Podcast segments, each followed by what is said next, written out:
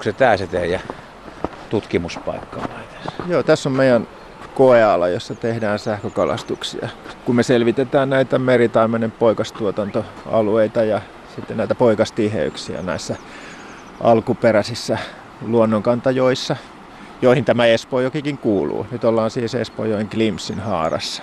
Mutta meillä on muutama Suomenlahdella tämmöisiä alkuperäiseksi DNA-tutkimuksissa arvioituja luonnonkantoja, että tuolla lännessä on nuo Ingarsiila ja Siuntiojoki ja sitten tässä Espoossa on nämä Espojoki ja Mankijoki ja sitten itäänpäin mennessä on vielä tota, Sipojoki ja sitten siellä on vielä Virojoki ja Urpalajoki ja sitten on vielä Mustajoki siellä ihan itärajalla. Tässä on nämä meidän luonnonkantajoet, ei ne mitään salaisuuksia.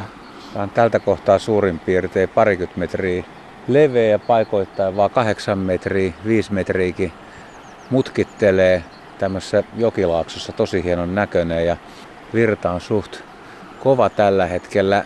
Onko tässä 50 tai 100 metrin päässä meistä, niin tässä on siis meritaimeni tällä hetkellä.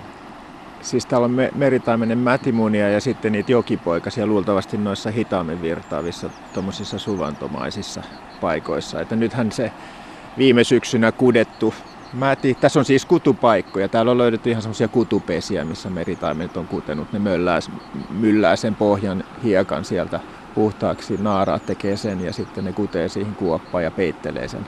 Niin se mäti on tällä hetkellä siellä tämmöisen niin sanotun silmäpisteasteella. Sieltä ne poikasen silmät pilkistää sieltä munankuoren läpi ja ne pyörii aika vilkkaasti siellä munan sisällä soran seassa. Ja tuossa toukokuun alkupäivinä sitten ne kuoriutuu ja sitten ne vielä pari, kolme viikkoa riippuen vähän lämpötilasta viettää siellä soran sisässä ruskoispussi ravintovarojensa turvin ja sitten ne nousee tänne ylös ja alkaa sitten viettää sitä jokipoikaselämää. Mutta kyllä täällä on niitä edellisen vuoden, viime vuonna ja sitä edellisenä syntyneitä poikasia myös joukossa. Luuletko, että on luvassa hyvä kevät Eli tavallaan, että oliko hyvä syksy, että oliko tässä viime syksynä säpinä? Viime syksy oli aika kuiva. Et siinä tuli sitten just ennen kuin alkoi se kutuaika, sitten silloin loka-marraskuun vaiheessa, niin tuli ryöpsäyksinä vettä ja oli pienimuotoista tulvaa, että kyllä tänne pääsi merestä emoja, mutta että yleensä parempi on semmoinen runsassateinen ja runsasvetinen syksy tämmöisissä pienissä joissa, jotka muutenkin on aika vähävetisiä. Onko talvella merkitystä?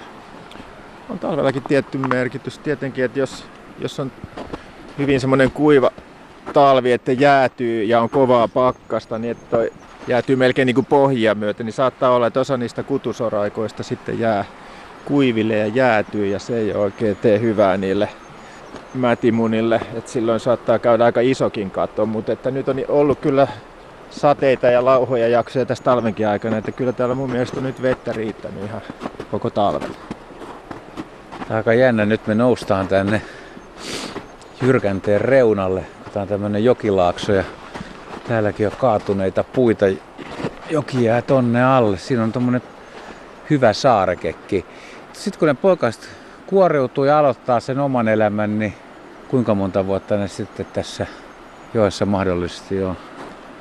Täällä ne on yleensä pari vuotta, että kaksivuotiaana ne yleensä vaeltaa mereen, mutta että täällä on niin kova tuotanto, niin kuin näyttää tämmöinen reheve ja siellä on paljon puuta ja siellä puussa ja kivikossa ja kaikessa tässä rehevyydessä elää monenlaisia ravintoeläimiä, niin ne kasvaa aika nopeasti täällä.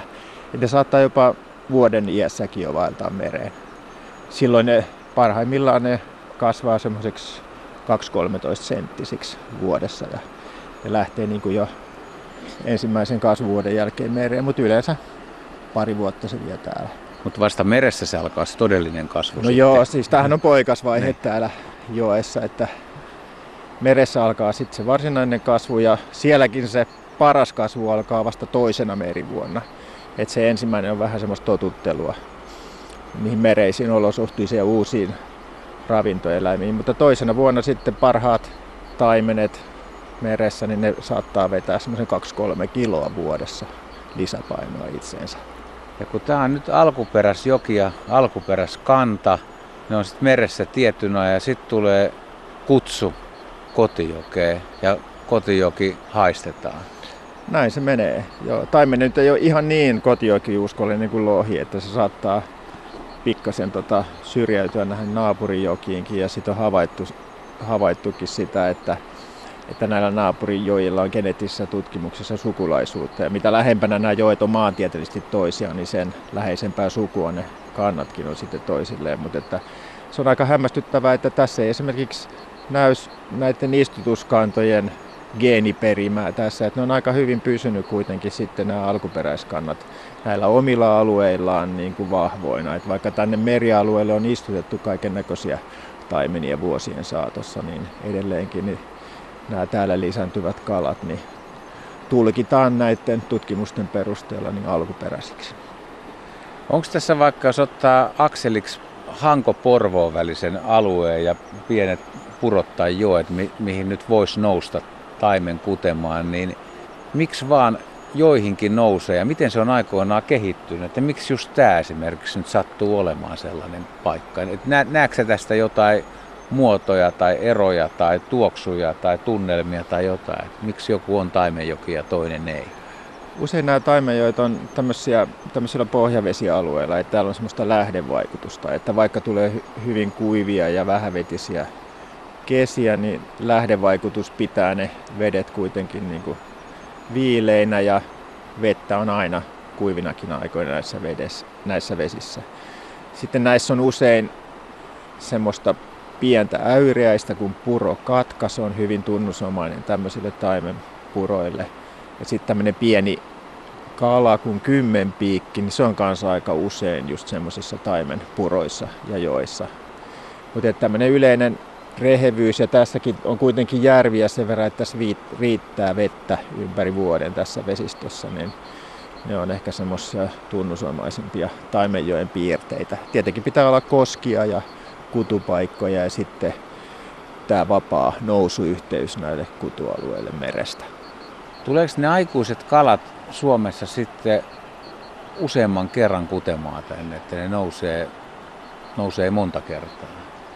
Kyllä ne tulee, mikäli ne kalastukselta selviää. Että tuollahan on kuitenkin rannikolla kohtuu voimakas kalastuspaine näitä meritaimenia kohtaan johtuen osittain tietysti siitä, että sinne istutetaan myöskin kalastuksen tarpeisiin näitä rasvaeväleikattuja kaloja ja niitä on ihan laillistakin pyytää, mutta että nämä luonnonkalat, joilla on rasvaevät allella, niin ne on rauhoitettuja nyt koko merialueella, myöskin tässä Suomenlahdella, mutta että niitä tahattomasti tietysti joutuu tämän muun kalastuksen yhteydessä sitten saaliiksi. Mutta kyllä ne tulee useammin kerran, jos ne vaan niin pysyy hengissä sen ne välivuodetkin sitten tuolla meressä.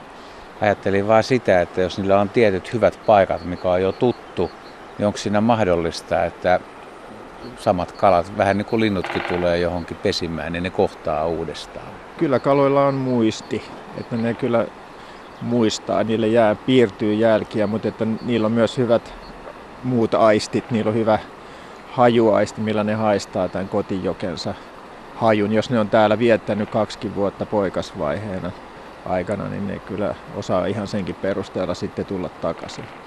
Et varmaan nämä aikuiset kalat, jos ne on kerran täällä käynyt, niin ne varmaan paremmin osaa sitten toisenkin kerran tulla. Ja saattaa olla, että nämä samat parit sitten kohtaa uudestaan täällä, vaikka eivät ne meressä yhdessä aikaa viettäisikään. Mä ajattelen, että esimerkiksi tuossa kohtaa, niin jos siinä on hyvä pohja tai semmoinen, niin sama mamma saattaa olla siinä käynyt ihan samassa paikassa. Se valitsee sen nimenomaan sen saman paikan. Teoriassa kyllä, mutta toisaalta varsinkin nämä naarastaimet, niin ne saattaa viettää tämmöisiä välivuosia, että ne ei joka vuosi sitten se on kuitenkin aika suuri rasitus se mädin tuottaminen ja vaatii energiaa. Että jos on huonoja ravintovuosia tuolla, huonoja silakkavuosia esimerkiksi meressä, niin ei ne joka vuosi sitten kehitäkään sitä mätiä, mutta teoriassa taas tämä sun teoria voi pitää paikkansa. No miten sä sanot nyt meritaimenen tilasta, että uhanalainen on, mutta mikä on, suuntaus on tietysti tärkeä, että mitä tapahtuu vaikka 10-20 vuoden päästä?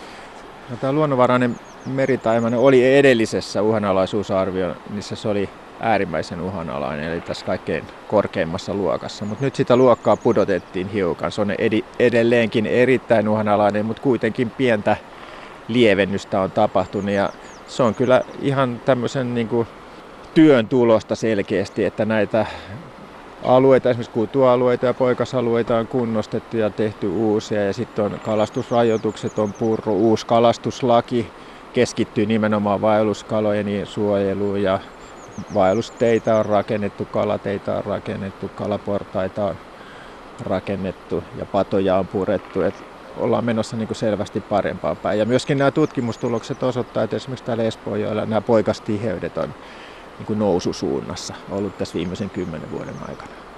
Näitä on kiva kuulla, kun tulee positiivisiakin asioita, kun aika monet ihmiset on pahoittanut mielen tästä ja ajatellut, ja aika negatiivisesti on välillä uutisoitukin asioista. Joo, kyllä, että vaikka, vaikka edelleen ollaan siellä erittäin uhanalaisessa luokassa, niin tässä on kuitenkin tapahtunut selvästi positiivista muutosta. Ja, ja tämä tämmöinen kymmenen vuoden tarkkailujakso niin, tai tarkastelujakso, niin se on kuitenkin aika lyhyt tämmöisessä kalojenkin evoluutiohistoriassa. Että tässä voi tietysti tapahtua monenlaista, mutta että sanotaan nyt tässä viimeisen parin kymmenen vuoden aikana niin on tämän meritaimenen osalta mun mielestä tapahtunut kyllä oikeinkin positiivista muutosta. Minkä ikäisenä ja kokosena ja vuoden aikaan niin meritaimen on kaikkein kaunein? Se on varmaan sitten silloin toisen merivuoden aikana, jolloin sen kasvukin on nopeinta. Silloin ne on hyvin semmoisia pulleita ja hyväkuntoisia, niiden lihan rasvapitoisuus on suuri, ne on usein hyvin ehyt ihoisia ja kirkas eväisiä. Että mun mielestä on ehkä kauneimmillaan sen merivaiheen aikana siinä toisen ja kolmannen merivuoden aikana. Sitten tietenkin nämä jokipoikaset, niin nämähän on kuin jalokiviä. Tämmöiset pienet jokipoikaset, kaikki ne punaisine pilkkuineen ja poikaslaikkuineen ja kauniine evineen ja värikkäinen rasvaevineen, niin ne on kyllä koruja.